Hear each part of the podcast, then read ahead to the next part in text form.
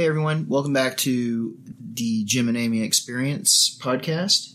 So uh, today, Amy and I are here, and we're going to talk about kind of what it's like to try to stay physically fit after the age of 40. So we're pretty far after the age of 40 right now. Pretty soon, we're going to be talking about after the age of 50. So we wanted to get this podcast in, and then maybe we'll talk about the other one later on uh, in, a, in, a, in a year or two. But so here's the deal. Um, I have been fairly physically fit for most of my life. By comparison to some of my previous coworkers, I would think that I was not physically fit, but at least I've been kind of middle of the road, right? Not not really super athletic, and at the same time, not not really uh, fat and and kind of out of shape, you know.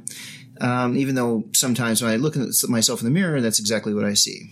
Um, well, I have never really been athletic. I think it's probably more on um, one side of my parents' genetics. Actually, my dad is very athletic, but my mom, she is not. Um, so I think I kind of inherited that from my mom.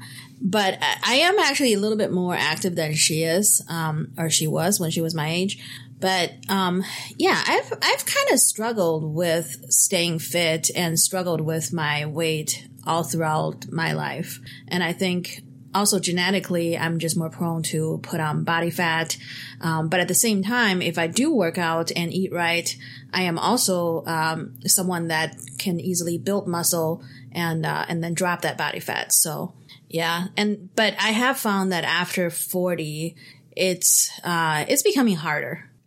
Yeah, I, I think for me, I've gone through a lot of different changes after the age of 40 that kind of piled up. Like, for instance, my, in my other occupation, uh, before I was a podcaster, I was in the army and that's, I retired from the army actually after uh, 20 years of active federal service. And and in that time, the Army really focuses a lot on endurance, right? Or at least at the, time, it was mostly endurance. And so a lot of running, especially in the officer corps, running, running, running, that was the big deal.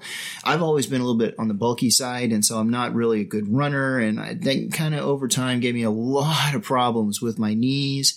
And then other joints started to kind of fall apart after that. So um, after a while, and, I, and by the way, I should also say that when I really went into this whole, like, really hard and did a you know, I used to compete in a lot of marathons. I've done the Memorial Bataan Death March five times. I've completed it five times uh, with me and some friends of mine, and it was a great time. For those of you who don't know, that's like a 26.2 uh, mile uh, race in the New Mexican desert uh, out of White Sands, New Mexico, and it's awesome event. Highly recommended for everybody. I wish I could do it again. I don't think it's ever in the cards for me to ever do it again.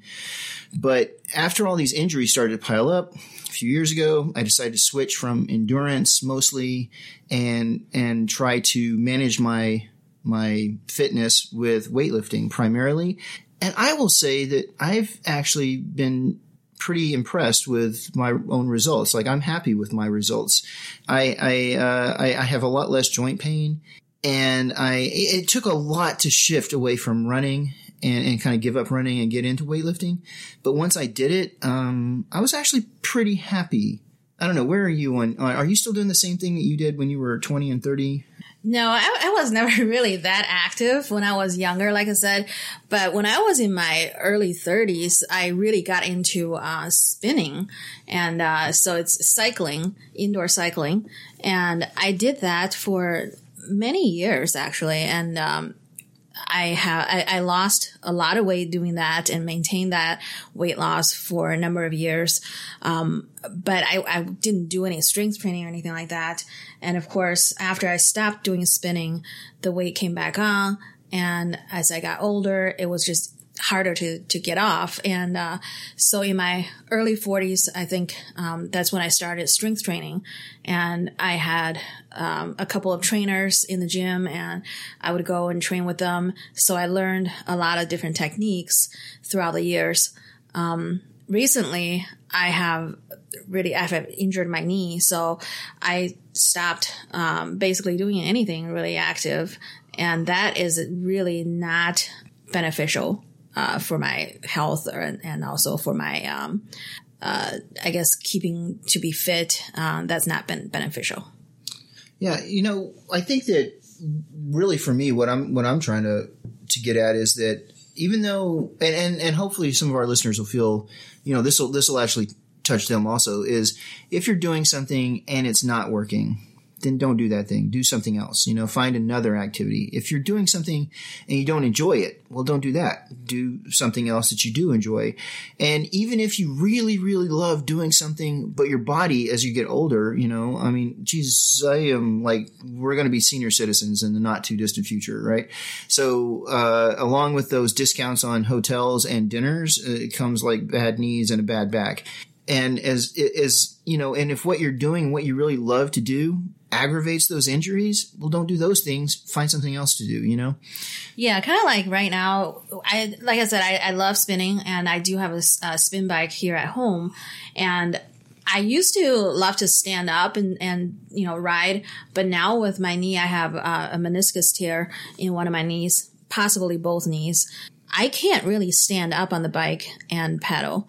I have to sit down and I used to hate sitting down. I used to, you know, think it's just stupid. Why would you even sit down when you're spinning? But now that's the only thing I can do is I can just, you know, I, I have to sit and, uh, and paddle and, and I can't really do very long. I used to, I used to spin for at least an hour a day, seven days a week. Sometimes I do two hours at a time.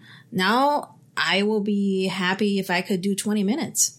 You know, like, and I feel I know exactly how you feel because uh, a couple a few years ago I got a, a tear in my meniscus and I and it suffered with it for about a year while I was went through the whole treatment process of you know first you get physical therapy then you well first you get try a bunch of drugs right? Then you try physical therapy then you you know you go through the X-ray MRI process, you see somebody who says, "Oh yeah, you actually do have a meniscus tear." The only way to, and then you do a bunch of YouTube research, right? Because you want to find out what a meniscus tear really is and how it gets fixed. And then you go to a doctor, and they're like, "Yeah, well, with your tear, the only thing you can do for it is surgery. So, do you want to have surgery or not?" And I've already experienced the not have surgery side of it, so now I decide, well, maybe I will have surgery. Let's see what happens.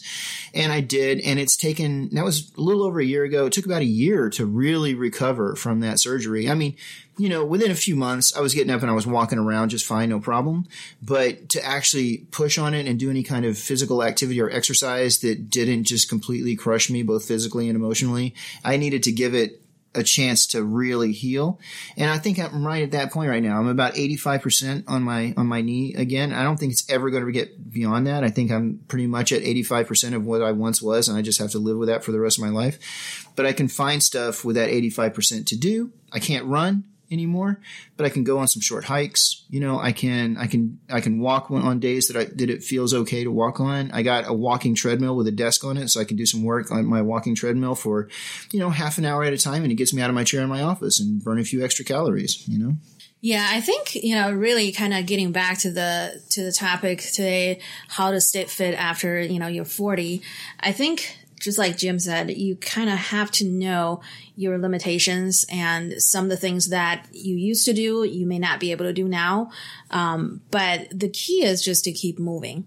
And like I said, when I initially injured my knee, I didn't do anything uh, for months. And I started physical therapy a, a few weeks ago and I find myself out of breath just doing some really simple, you know, simple exercises. And yeah, uh, immobile, being immobile and not doing anything, inactive is not really the best way. And the best thing is to do what you can and uh, whenever you can to stay fit.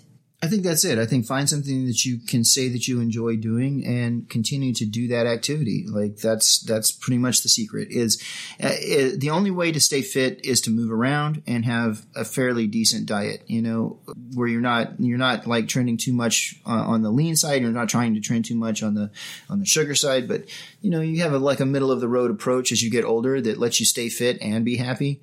But uh, and what we really have to do is eat right and move. Just move around a bunch and see what happens. Yeah, I think now with uh, with my knee uh, going through physical therapy, it's it's getting a little better. So I plan to continue to um, do physical therapy and also to get back into spinning again. And like I said, I, I would have to sit down for for now, and uh, and also to add back the strength training because I think that is very important. Because in physical therapy, what really they're doing is is helping me to strengthen the muscles around my knees. So that's you know, basically a strength training.